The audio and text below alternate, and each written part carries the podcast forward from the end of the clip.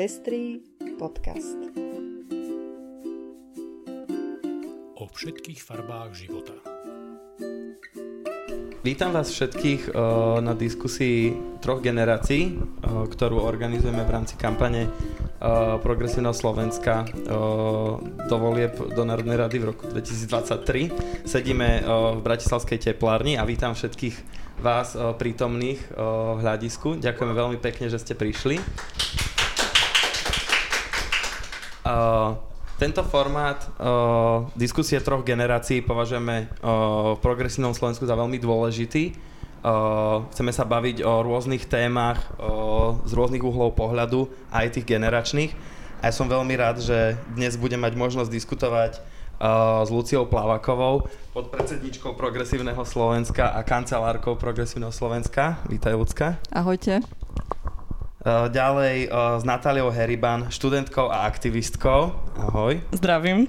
A s Ondrejom Prostredníkom, člena predsedníctva PS a evangelickým teologom. Pozdravujem. Ahoj.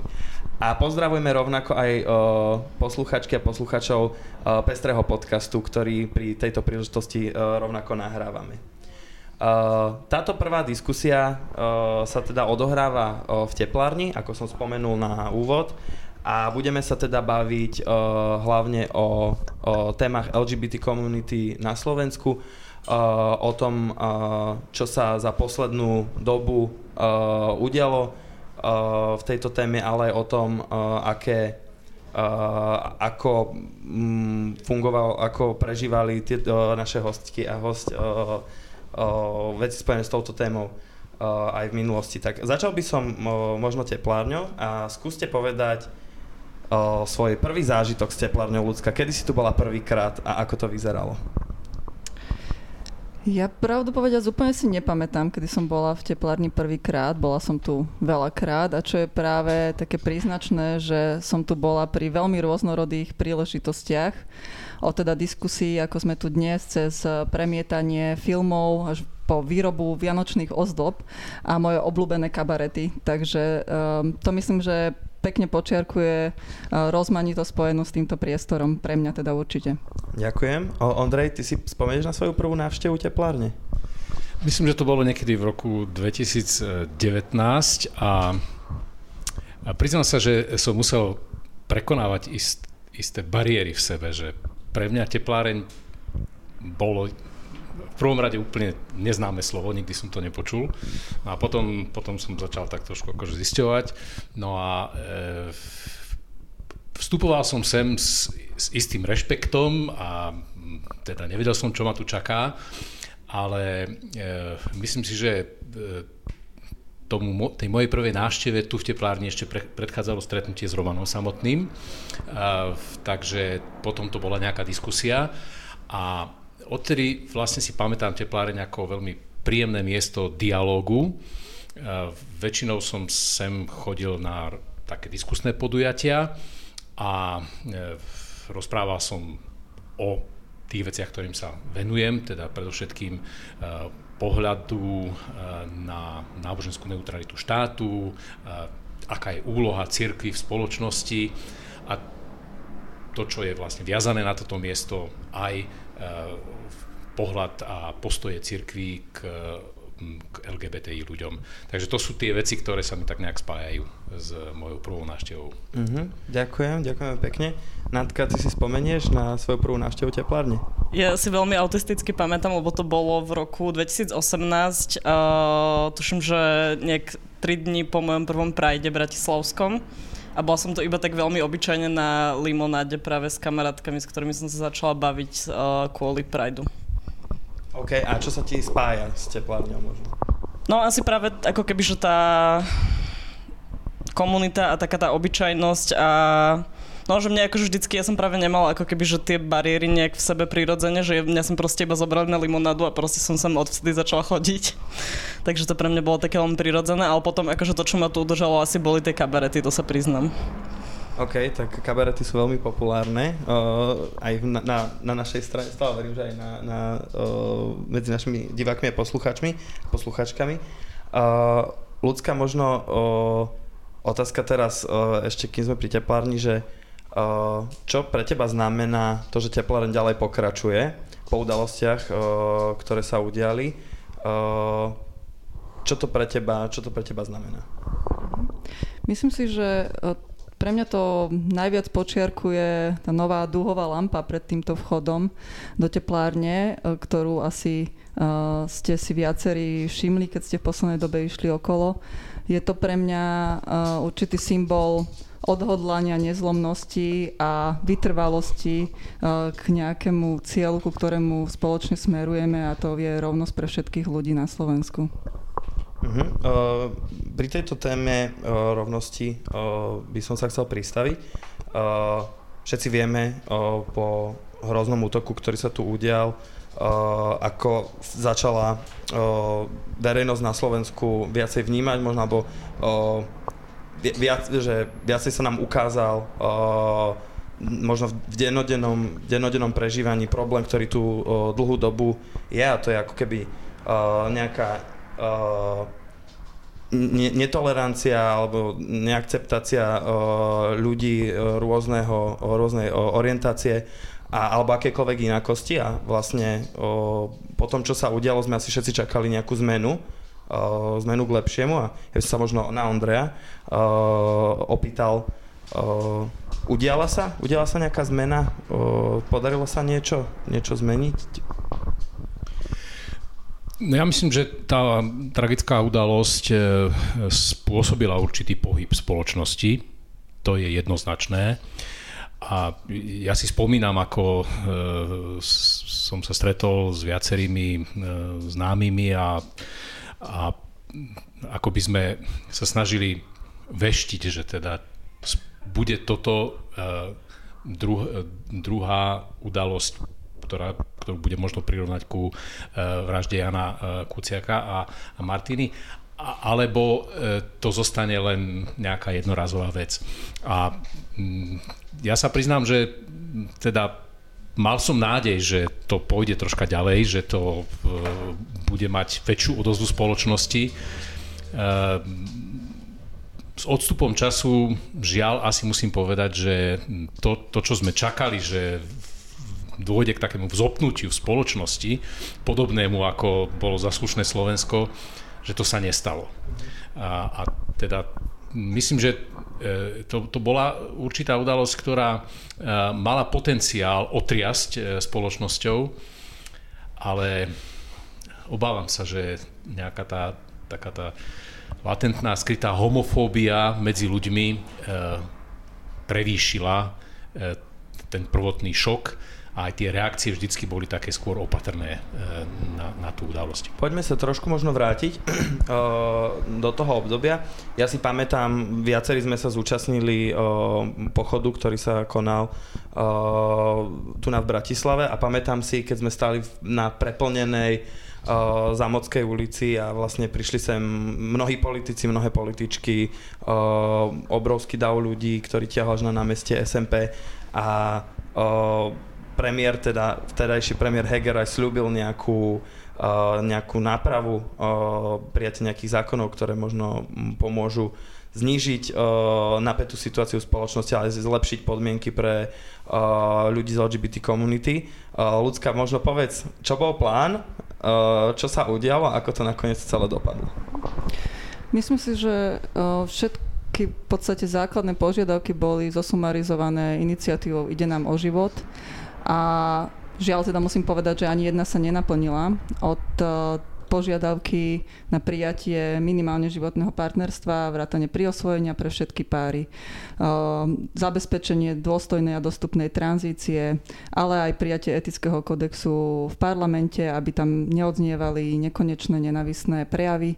Nič z tohto sa nenaplnilo a čo je ešte horšie, naopak, e, boli vyvinuté niektoré kroky priamo v parlamente, ktoré vedú opačným smerom. A jedným z nich je návrh novely zákona o rodnom čísle, ktorý by znemožnil transrodovým ľuďom podstúpenie právnej tranzície. Ten návrh našťastie teda na predbiehajúcej schôdzi nestihol byť prerokovaný aktuálne, ale stále bude na programe schôdze, ktorá bude v júni. Takže ešte stále hrozí, že bude prijatý v tej podobe, ktorá by naozaj ubližujúcim spôsobom zasiahla do života transrodových ľudí. Že to je vlastne naozaj veľmi smutné, že nielen, že sme sa neposunuli dopredu a nebola naplnená ani jedna z požiadaviek iniciatívy Ide nám o život, tak sa hýbeme opačným smerom. A čím si možno vysvetľuješ tie, uh, tie kroky, ktoré sú aj po, po všetkých udalostiach, ktoré sa udiali? Uh, myslíš si, že verejnosť je málo edukovaná, alebo je to téma, ktorá proste uh, ľudí uh, dokáže rýchlo polarizovať a dostať uh, do médií uh, rôzne záborské a, a kufovcov a všetkých predkladateľov uh, týchto zákonov, alebo čo, čo je ich motiváciou? Ja si osobne myslím, že súčasný parlament v podstate ani neodráža e, zloženie spoločnosti a názorové spektrum, ktoré je v spoločnosti, pretože tu žiadny dopyt po takýchto negatívnych krokoch e, zo spoločnosti nebol. Obdobne to je napríklad v prípade interrupcií, kde teda spoločnosť e, nejakým spôsobom nesmeruje k tomu, aby, aby boli, bol prístup k interrupciám obmedzený. Napriek tomu v parlamente je to neustále na stole. Čiže je to odraz toho, že posledných posledných voľbách bol navolený parlament, ktorý je v zložení, ktoré možno nazvať um, v podstate naladené um, proti právam LGBT plus ľudí a um, zložení, ktoré zasahuje aj negatívnym spôsobom do práv žien. Uh-huh. Uh, na ty, ty si myslíš, že uh, je, to, je to viacej uh, presvedčenie tých ľudí, alebo je to alebo je to len nejaká akože homba za lacným, lacným politickým kapitálom? Mm, akože tak ja nepoznám Anu Zaborsku tak dobre osobne. Takže úplne neviem, že či je to akože presvedčenie, alebo je to homba za nejakým politickým kapitálom, ale každopádne si myslím, že asi je to aj jedno, lebo akože v konečnom dôsledku, že či je to niekoho presvedčenie alebo nie tak akože tie výsledky toho, čo to vlastne v spoločnosti robí a aj tie zákony, o ktorých sa akože hlasuje a tie zákony, ktoré sa tvoria a tá nenávisť, ktorá sa živí v tom akože v tom spoločenskom diskurze, tak akože nie je úplne dobrá, takže asi mne osobne je to jedno, asi ani nepoznám tú odpoveď, ale... A zdá sa ti, že tá debata je teraz uh, vyostrenejšia, hrubšia, alebo, alebo je rovnaká, ako bola pred, pred vraždou? Hej, akože na tej, ohľadom tejto otázky akože uvažujem ja pomerne celkom často, lebo myslím si, že už akože pred tým, čo sa pred tým teroristickým útokom v teplárni, tak sa toto vlastne dosť riešilo. A som presne tak uvažovala, že vlastne, že či to akože toto bol nejaký ten zlomový bod, ale že presne mne prišlo, že to zvolenie toho parlamentu, ktorý tam teraz je, tak to bol ten vlastne zlomový bod a že tá debata je proste tak strašne hrubá už 4 roky v kuse. Takže som si vlastne nevedela povedať, že či je naozaj tak hrubá akože až teraz, ale potom som zistila, že som vlastne už iba otupená z tých akože troch rokov, ktoré sú vlastne non-stop takéto isté a že práve, že ani tak hrozný čin v podstate tú debatu už ani nemal kam posunúť, lebo že to fakt iba hrozné. Jasné, no. Ja by som možno dodala, že ja mám pocit, že veľmi ako keby krátko, možno pár týždňov uh, po teroristickom útoku na Zámockej bolo chvíľu také obdobie, kedy ani tieto klasické uh, kulty parlamentu fašistické um, sa neozývali, ale trvalo to bohužiaľ len veľmi krátko a potom sa vrátili k svojej dlhodobej retorike, ktorá je nastavená voči, proti LGBT plus ľuďom. A presne ako Náty povedala, to, ten parlament je uh, takto nastavený úplne od svojho počiatku, uh, ako je funkčné obdobie súčasného teda uh, zloženia parlamentu ale má to historicky samozrejme svoj pôvod aj v predchádzajúcich udalostiach na Slovensku, kde napríklad uh, referendum, ktoré inicioval uh, Chromik so svojou organizáciou, tak prinieslo do spoločnosti extrémne uh, negatívne postoje a vlastne to vytvorilo nejakú pôdu, na ktorej sa potom odvtedy väzú politici a političky. Áno, Andrej? Ja by som možno ešte doplnil, keď hovoríme o, tej, o tých reakciách v spoločnosti, nemôžeme obísť e, tie reakcie v prostredí cirkvi, e, ktoré, e, ktoré neboli v podstate také, ako by mali byť, to poviem otvorene. A myslím si, že spoločnosť bola veľmi rozhorčená predovšetkým tou reakciou, ktorá áno, bola uniknutou reakciou. To nebolo určené pre verejnosť, ale napriek tomu bolo to čosi, čo bolo adresované veľkému množstvu e, kňazov v nitrianskej diecéze, e, pardon, v trnavskej diecéze. Teda ide o ten známy obežník e, biskupa Oroša, ktorý on napísal. Ten obežník je vlastne také periodikum diecezy, ktoré je určené kňazom a v úvode biskup Oroš filozofoval e, o tom, že teda ako má teologicky hodnotiť e, to, že sa zdôrazňovalo, že e, a Juraj a Matúš boli nevinné obete.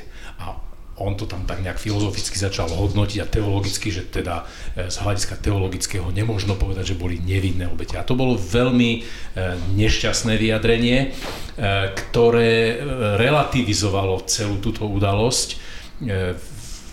Našťastie teda sa to dostalo aj von a verejnosť mohla počuť, vidieť, čítať, ako o tejto strašnej udalosti teologicky uvažuje jeden z popredných predstaviteľov cirkvy.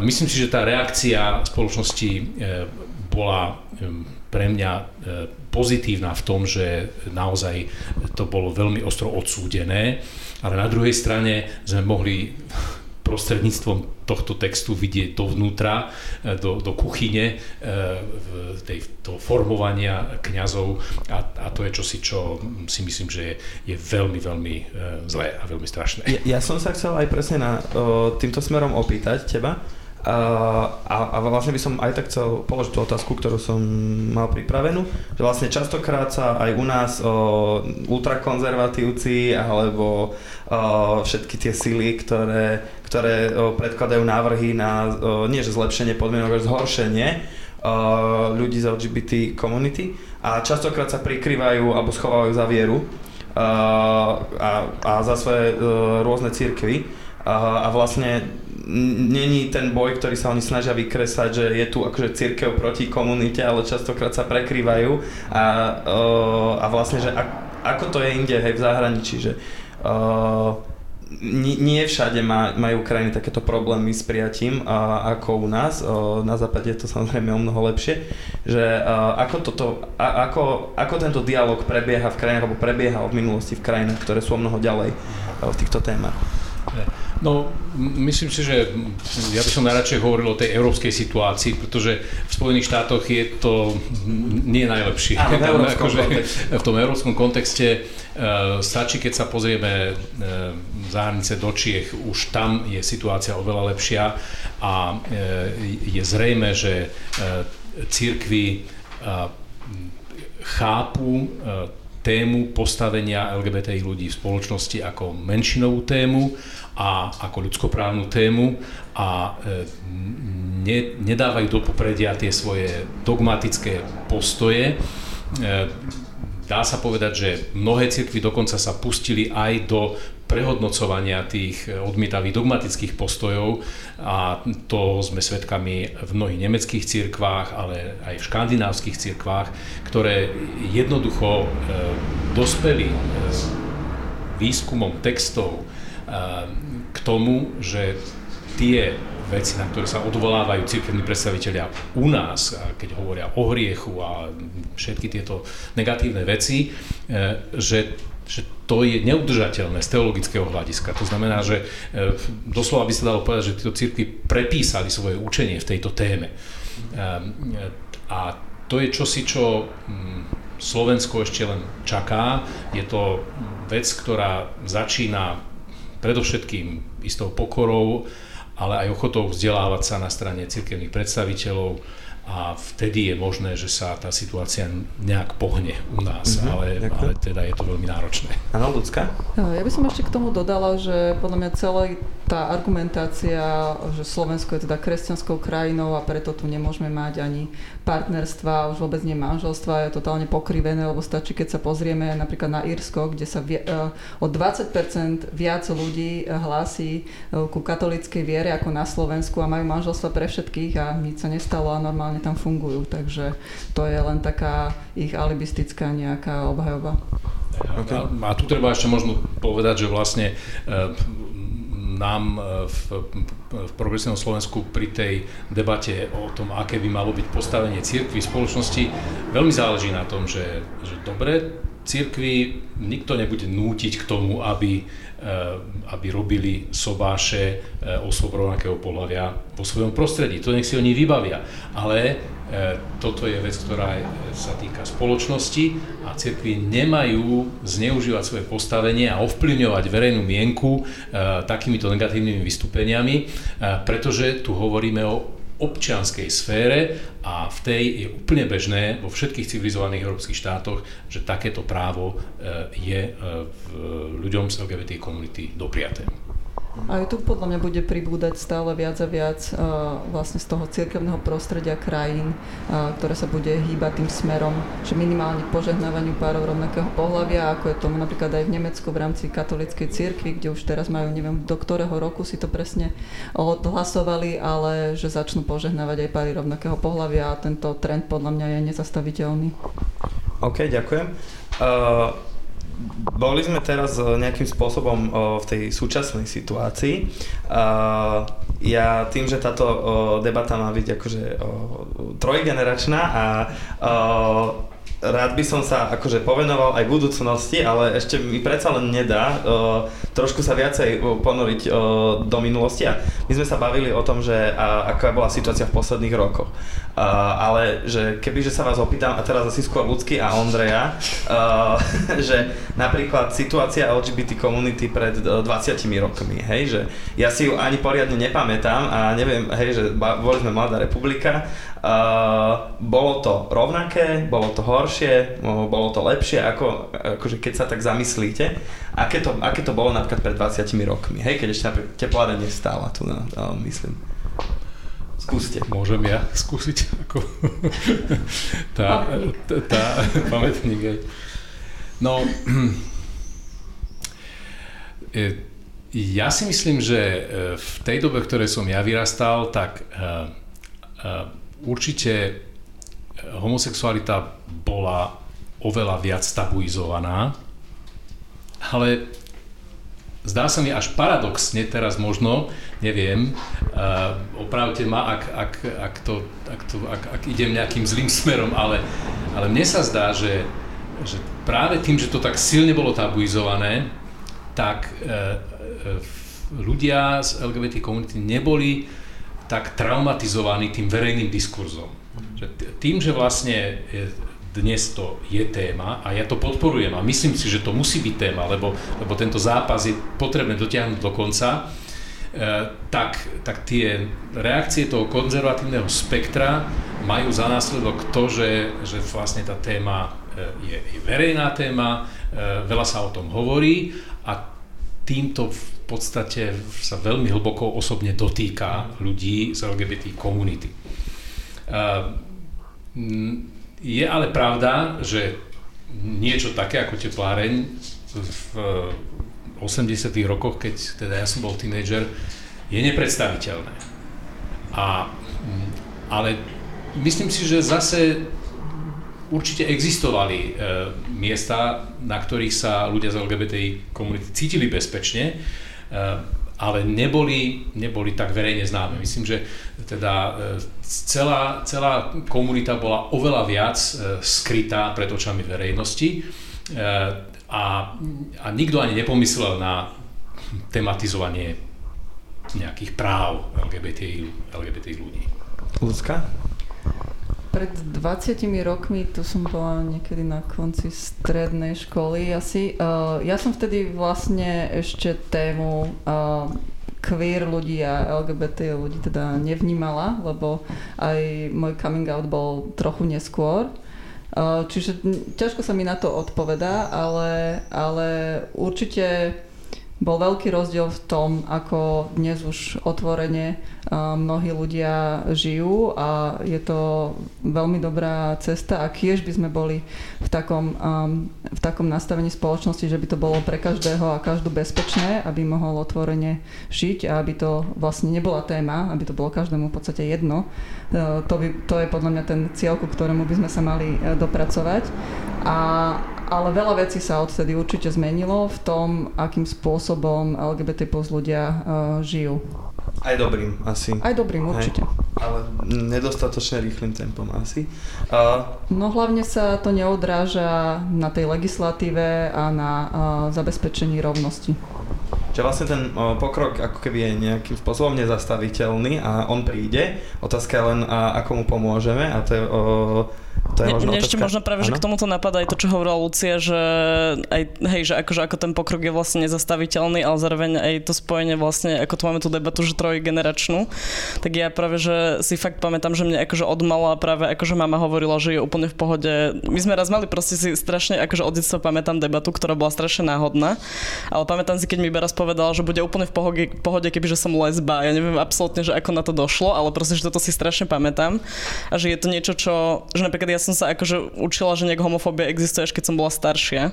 Takže akože aj to je taký ten aspekt toho, že ako sa vlastne týmto veciam vieme učiť alebo nie. Takže mňa takéto veci skôr ako keby že šokovali, že ľudia vedia byť homofóbni. Keď by to bolo väčšinou takto, ako si to mala ty. Uh, Dobre, poďme teraz uh, jumpnúť viac na budúcnosť a uh, ja by som sa chcel spýtať uh, teba, Natka.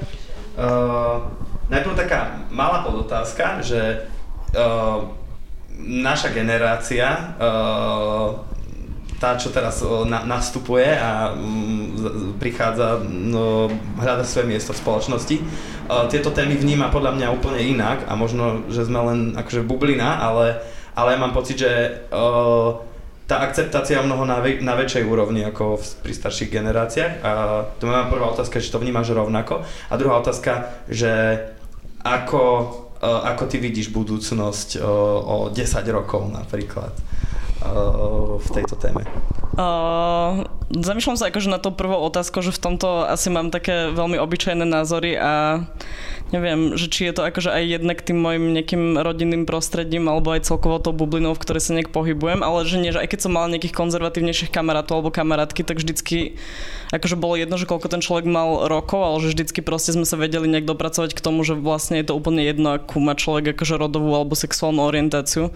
Takže v tomto ja si myslím, že to vie byť akože práve veľmi medzigeneračná téma, že je to v podstate vlastne úplne jedno. Ale čo je ako keby že našou výhodou, tak je podľa mňa to, že my už sa ako keby že o tom možno menej bojíme rozprávať. A, a že to je asi taká tá nejaká zmena. A o 10 rokov, akože podľa mňa to môže byť aj veľmi super, ale môže to byť akože aj uh, veľmi zlé, keď vidím, akože čo sa deje v parlamente, že teraz. Takže je to podľa mňa strašne akože formovateľné, ale že myslím si, že práve ako keby, že absolútne to nie je nejak zatratené alebo tak. A práve akože to mi na tom príde celom strašne paradoxné, že ako strašne málo nejak aj že legislatívne stačí k tej zmene, ako strašne málo stačí k tomu, aby proste tu nebola tak obrovská homofóbia, že naozaj akože v niektorých momentoch napríklad stačí byť iba ticho keď Veľa, veľa našich politikov a političiek len jednoducho túto možnosť nevyužíva. a, a stačilo by tak málo, no. Uh, OK, ďakujem, Ľudská. Možno predstavme si nasledujúcu situáciu. Uh, je 1. október 2023. Uh, voľby dopadli veľmi dobre. to znamená čo? To znamená, to nemôžem povedať, lebo to na zázname. Ale predstavme si, že progresívne Slovensko bude mať možnosť ako keby uh, sa podielať na správovaní štátu uh, po zložení novej vlády, nech už bude akákoľvek. Čo sú prvé veci, uh, ktoré treba urobiť, nejaké možno aj že rýchle, aby sme pomohli uh, za, zabezpečiť tú dôstojnú budúcnosť pre všetkých a aj dôstojnú súčasnosť možno pre všetkých. Jedna z nich je určite dotiahnutie zabezpečenia konečne teda dôstojnej a dostupnej tranzície pre transrodových ľudí, lebo to, čo sa tu deje za posledný rok od toho, keď uh, sa prijalo usmernenie uh, ministerstva zdravotníctva, následne sa vypracovali štandardy a do toho takým negatívnym spôsobom vstupovali politici a političky, že znegovali úplne odborné uh, stanoviska v gestii ministerstva zdravotníctva a to vytvára takú traumatizujúcu situáciu a obližujúcu pre transrodových ľudí a ich rodiny. Ja som teda komunikovala aj s viacerými rodičmi transrodových ľudí, ktorí sú vlastne úplne až šikanovaní matrikami v súčasnej situácii, kde teda nevedia zabezpečiť ten prepis úradných záznamov tak, ako potrebujú. A to je niečo podľa mňa úplne veľmi akutné, čo sa dá veľmi ľahko spraviť. To je naozaj otázka jedného prijatia jedného dokumentu v zásade. A Rovnako je dôležité konečne zabezpečiť rovnosť párov rovnakého pohľavia, ich rodín a detí. A no, teda my samozrejme presadzujeme manželstva pre všetkých a zároveň aj uh, inštitút životného partnerstva pre všetky páry, ktoré z rôznych dôvodov manželstvo uzavrieť nechcú. Takže mm-hmm. to sú podľa mňa úplne úplne základné kroky a samozrejme, ako som už aj spomínala, napríklad ten etický kódex, ktorý je potrebné prijať v parlamente na to, aby sa aj nejakým spôsobom tam modifikovala celá tá atmosféra nenávisná, lebo dnes je tam možné bez akýchkoľvek sankcií vystupovať s takými príspevkami, ktoré mimo parlamentu sú absolútne neakceptovateľné a v zásade trestné. Tie nenavisné prejavy tam odnievajú v takom rozsahu, že to je naozaj nepripustné a neakceptovateľné, pretože to nastavuje nejakú úroveň debaty, ktorá potom odznieva v celej spoločnosti a tým je to, vytvára sa taká atmosféra, ktorá je nepriateľná pre queer ľudí na Slovensku. Mhm, ďakujem. Ondrej, možno skús doplniť ľudsku, že čo podľa teba sú ešte tie ďalšie kroky, ktoré treba urobiť a vieme ich urobiť možno aj hneď. Ja myslím, že to, čo už je dobre rozbehnuté, a, ale treba to ustrážiť, je, e, je spustenie sexuálnej a vzťahovej výchovy. A to je, je veľmi dôležitá vec, ktorú potrebujeme v našej spoločnosti urobiť ozaj moderným spôsobom. A e, už teraz vidíme nejaké také pokusy, ako, ako to v podstate e, relativizovať. E, máme e, v parlamente návrh poslanca Richarda Vašečku, ktorý chce dať rodičom právo, aby mohli v podstate vypýtať deti z vyučovania, ak sa im nepozdáva pre ich náboženské alebo filozofické predstavy obsah vyučovania, čo je veľmi absurdný návrh a, a je to šokujúce, s akou podporou sa dostal do druhého čítania teraz ten návrh. Takže to, toto je akože jedna vec, ktorú, ktorú e, je potrebné e, čím skôr, čím skôr urobiť, teda aby hm, ten štátny vzdelávací program bol nezávislý na takýchto vplyvoch a to sa tak trochu dotýka aj tej témy, ktorú zvykneme označovať ako odluka církvy a štátu, e, teda aby e, to vzdelávanie, ktoré prebieha v školách, e, bolo naozaj založené na súčasnom modernom vedeckom poznaní a aby, ne, aby sa neinfiltrovali do obsahu vzdelávania veci, ktoré e, spochybňujú práva ľudí a súčasné vedecké poznanie. Tak pri pánovi Vašečkovi sme zvyknutí na, na to, čo, čo, čo slovo to perlo, a to koleno. A uh, Natka, ja sa pýtam uh, teba tiež podobnú otázku. Uh, čo je podľa teba, uh, mimo toho, čo tu bolo povedané, ten ďalší krok, ktorý už možno, môžeme, že 1. decembra, keď to všetko spravíme 1. oktobra, uh, urobiť, alebo v tom takom horizonte, že roka, uh, čo vieme, čo vieme spraviť, čím vieme pomôcť. Mm, ja si myslím, že v rámci tých tém, o ktorých sa to vlastne dnes bavíme, čo sa týka vlastne rovnosti pre všetkých, tak uh, akože ak sa nebavíme už o rovnosti rodovej alebo nejakej sexuálnej, tak uh, je aj rovnosť akože sociálna, takže akože tých tém je fakt, že strašne veľa. A neviem, že či si práve, asi, asi si nechcem vyberať, že nejaký, nejakú ďalšiu jednu vec, uh, lebo mi príde, že fakt sú to všetko veci, ktoré sa dajú spraviť práve v tom roku a že netreba si nejak ako keby, že úplne vyberať a je to balík opatrení, ktoré sa dajú spraviť všetko všetky. Akože možno, čo mi teraz napadá, čo vlastne teraz o, Lucia aj prezentovala ten o, zákon, čo sa týkal výživného, tak akože to je pre mňa taká srdcová téma. Tak to, to by som asi bola veľmi rada, keby sa to presadilo, lebo to vie fakt o, veľmi zvýšiť kvalitu života. Možno trošku to rozvieť? Môžem o tom Mhm. ja viac povedať. My v podstate navrhujeme uh, zmeniť uh, systém uh, v prípade výživného tak, aby sa štát stal takým sprostredkovateľom medzi povinným a oprávneným rodičom, pretože v dnešnej situácii veľa oprávnených rodičov, ktorí majú nárok na to výživné, tak sú závislí od toho, aby sa nejakým spôsobom doprosovali od toho povinného rodiča, aby sa dostali k tej uh, primeranej sume výživného. A a vlastne každé dieťa by malo mať a, právo na dostatočné finančné zabezpečenie. A týmto spôsobom, kedy by vlastne ako je rozhodnuté o výške výživného, tak štát by to vyplacal a, oprávnenému rodičovi a on by si to a, vyžadoval od toho povinného a tým pádom by odbremenil a, toho oprávneného rodiča od toho, aby, aby musel vlastne robiť množstvo krokov navyše, ktoré mu a, negatívnym spôsobom zasahujú do života a ovplyvňujú finančnú situáciu rodiny, pretože dnes sa mnohí takto dostávajú vlastne do finančnej neistoty. Mhm, ďakujem veľmi pekne. Ja by som chcel ešte otvoriť takú jednu podtému v rámci tej budúcnosti, lebo máme tu nejakú analýzu narýchlo vyprodukovanú uh, o, nami tromi, tromi teda, o, o tom, aká je situácia. Že viackrát sme pomenovali, že nejaké akože hnev, nenávisť, rozdelenie spoločnosti, ako keby, že, že, je, že je veľké a deje sa teraz a vlastne, že čo by mali byť tie kroky v najbližšom období, aby sme možno pomo- po- pomohli stlmiť uh, tie nálady spoločnosti. Hej? Že častokrát nejaká osobná skúsenosť alebo uh, debata aj, aj medzi generáciami napríklad, a, ale aj v rámci spoločnosti uh, pomáha zmierňovať tie stereotypy a, a predsudky, že čo, čo, by mo- čo by mohli byť tie prvé kroky, ktoré vedia politici a političky urobiť mimo toho, že prestanú dávať hlúpe nápady, uh, aby pomohli tu nejakú roz, rozdrobenú, rozdelenú spoločnosť nejakým spôsobom stmeliť, aj v tejto téme napríklad. Možno by som asi k tomuto asi povedala, že podľa mňa sa o tom aj častokrát hovorí tak, že by pomohlo, že keby iba prestali ako keby že hovoriť tie veci, ale ono to fakt akože vie strašne veľa spraviť práve. Lebo že tá solidarita vlastne, ktorá vzniká v spoločnosti, tak akože my ju tvoríme akože tým, ako sa spolu rozprávame. Aj akože každodenne, ale politici teda na to majú ešte oveľa takúto privilegovanejšiu pozíciu.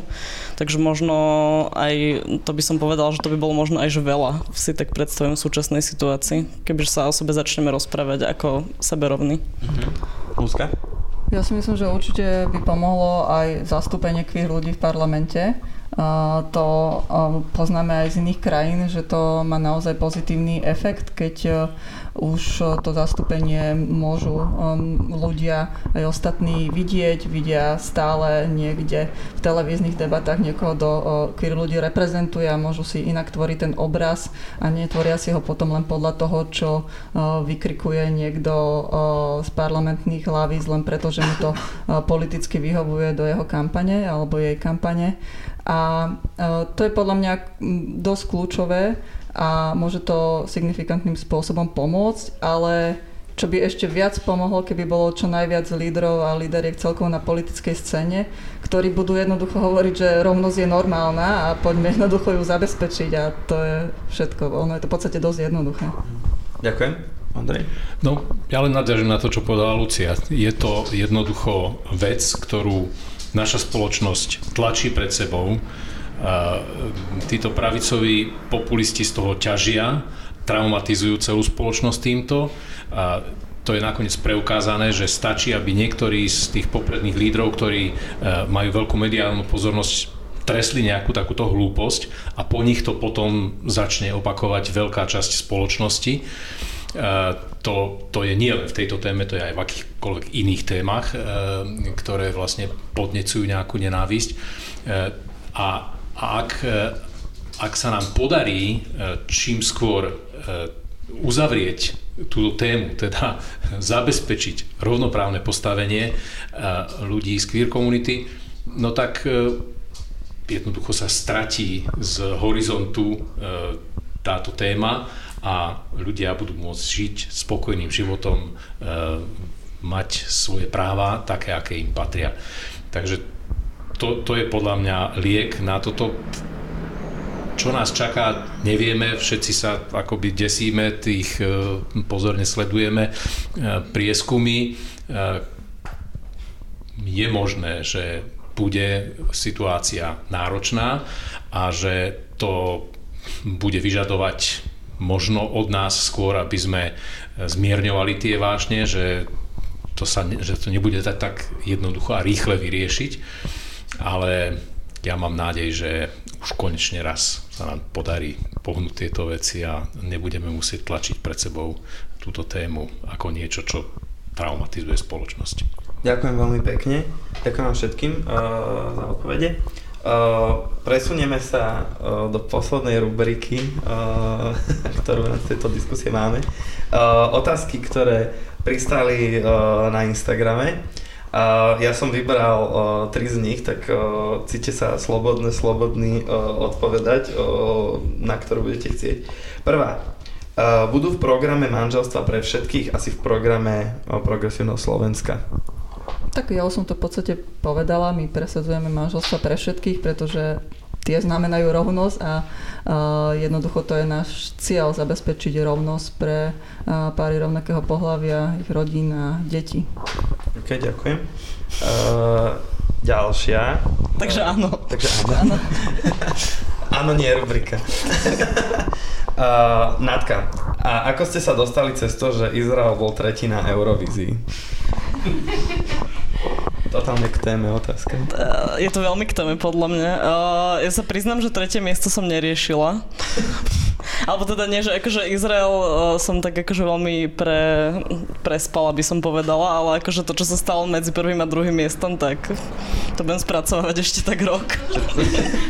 Tvoj favorit bol Fínsko? No samozrejme. Zaujímavé. Ďakujem. O, o čom ste rozprávali? Tie tri generácie, to je úplne zjavné. Ja tiež mám tak vzdialené, tuším. Ale o, o Eurovízii sme sa bavili, ale inak ja sa priznám, že ja každý rok sa tomu bránim a hovorím, že to nebudem pozerať a potom to zapnem a je to tá najlepšia vec, ktorá sa mi stane.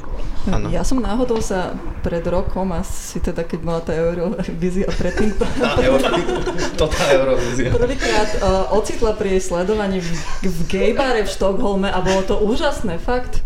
Konečne by som si to niekedy zopakoval. Ja teraz využijem túto príležitosť, a že máme nahrávaný podcast a opýtam sa ľudsky z môjho Instagramu otázku, a, ktorú som si práve vymyslel. Či vieme dať verejný prísľub o tejto krajine, že zriadíme komisiu, a, ak by sme boli pri moci a, pri, vo vláde, ktorá vráti Eurovíziu alebo Slovensko do Eurovízie. A, pretože momentálne... Stačí, keď povieš áno. tak uh, vzhľadom na ten potlesk musím asi povedať áno. Dobre, ďakujem. Ja mám to, prečo som prišiel. Verím, že aj polka nášho publika. gestorka, gestorka pre kultúru sa tomu budem musieť vyjadriť. tak jej doručíme túto, túto otázku. A ešte jedna otázka na Lucku, keď už o, sme ťa priviedli do rozpakov. A ako o, Lucia zvláda pracovné vyťaženie? Kampaň a ďalšie veci?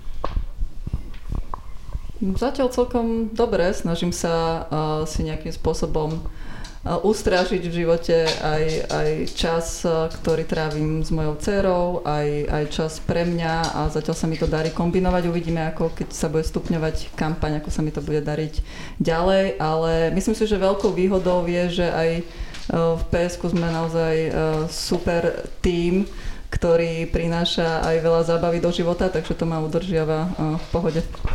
To sa veľmi teším a ďakujem za odpoveď. A možno aj Ondrej napríklad, ako uh, zvládaš uh, vlastne už uh, niek- niekoľkú kampaň vedieme a vždy je to také náročné tie posledné mesiace, už sa to nezdá, sme len 4 mesiace pred voľbami, to je v zásade jeden mesiac, keď odrátame prázdniny tak uh, už je to pomaličky tu, že čo je návod na to, ako sa nezblázniť v takom náročnom období? Hej. No, je to už moja tretia kampaň, a vlastne štvrtá, keď ešte aj komunálnu do toho zarátam. A hm, no ako sa nezblázniť? Ako možno poviem ešte to, že, že je to naozaj, ako hovoria tí starí harcovníci, že politika je remeslo. A, a ja som v podstate vďačný za to, že si môžem tie kampane opakovať, eh, že nadobúdam určité zručnosti v tom, viem čo, kedy, ako urobiť, eh, o to je to jednoduchšie. Um, je potrebné si áno, vedieť zadeliť čas, mať chladnú hlavu. Možno, že to tak, také najsilnejšie, čo prežívam vlastne ako, ako poučenie z tých minulých kampaní je, že nenechať sa vytočiť nejakými tými hejtami alebo vecami, ktoré ma uh, príliš vyrušia, zachovať si chladnú hlavu, zareagovať, ale vecne a rozhodovať sa, na čo reagovať a na čo nereagovať. To si myslím, to že je, je veľmi dôležité. správny, veľmi správny point. Na ty, čo je tvoj recept, ako sa nezblázniť v kampani? Mm, keď na ho dojdem, tak ti ho poviem raz. Ale nie, uh, ja by som povedal, že je to určite akože Zatiaľ vždycky, čo ma pri každej kampani udržalo na žive, tak boli akože presne tí ľudia, s ktorými som ju robila, že tam bola ako keby, že taká tá zdravá podpora a nejaká tá presne tá solidarita, že keď jeden trochu nemôže, tak potiahne iný. Takže asi by som povedala, že ten kolektív a no, aj tým, že mi tam vznikli akože podľa mňa kamarátstva na celý život, tak asi aj to je také, že by som povedal, že až metafyzické. Veľmi, veľmi pekne, ďakujem veľmi pekne. Uh, rozmýšľam, či dáme ešte otázky uh, v publiku, teraz súčas, ako súčasť podcastu, alebo chcete niekto do podcastu položiť otázku z publika? Jedinečná príležitosť. Jedinečná príležitosť. Áno, no, nech sa páči, tak poďte k mikrofónu možno. K tej komisii o vrátenie Slovenska do Eurovízie, ale bude treba potom aj komisiu, ktorá naučí slovenských skladateľov skladať dobrú hudbu. Ďakujeme, tak uh, ľudskávame sa aj nad touto komisiou zamyslieť. Čiže už hore hrony od Kristiny nechceme. Určite aj na slovenskej hudobnej scéne máme veľmi veľa dobrých aj kapiel, aj hudobníčiek, hudobníkov, spevačiek, spevákov, takže neboj sa, nájdu sa Ďakujem veľmi pekne. Je, je to asi aj o, o podpore uh, mladých umelcov a talentov, ktoré uh, sú dobré, ale nemajú za sebou nejaký veľký kapitál alebo čo, tak uh-huh. myslím, že to je tiež dôležitá politická úloha, ako, ako to urobiť. Veľmi dobrá otázka, hej. A vidíme sa samozrejme všetci v lete na hudobných festivaloch. Áno, áno, tešíme sa. Nejaká otázka ešte tu nás uh, publika? Dobre, tak uh, ja vám veľmi pekne ďakujem. Uh, za túto diskusiu, za možnosť uh, moderovania, ktorú ste mi dali, zverili dôveru. Uh, ďakujem veľmi pekne všetkým vám tu v publiku, aj posluchačkám a posluchačom Pestrého podcastu. Moje meno je Jerguš Ridzoň a ja som vlastne kampaňový manažer Progresívneho Slovenska, čo som zabudol na začiatku povedať a takto ad hoc moderátor. Tak ďakujem vám veľmi pekne všetkým za účasť a všetkým vám, ktorí ste dopočúvali podcast až do tohto momentu. Prajem pekný deň a šťastnú Eurovíziu o rok. Ďakujeme. Ďakujeme. Do počutia. Do počutia.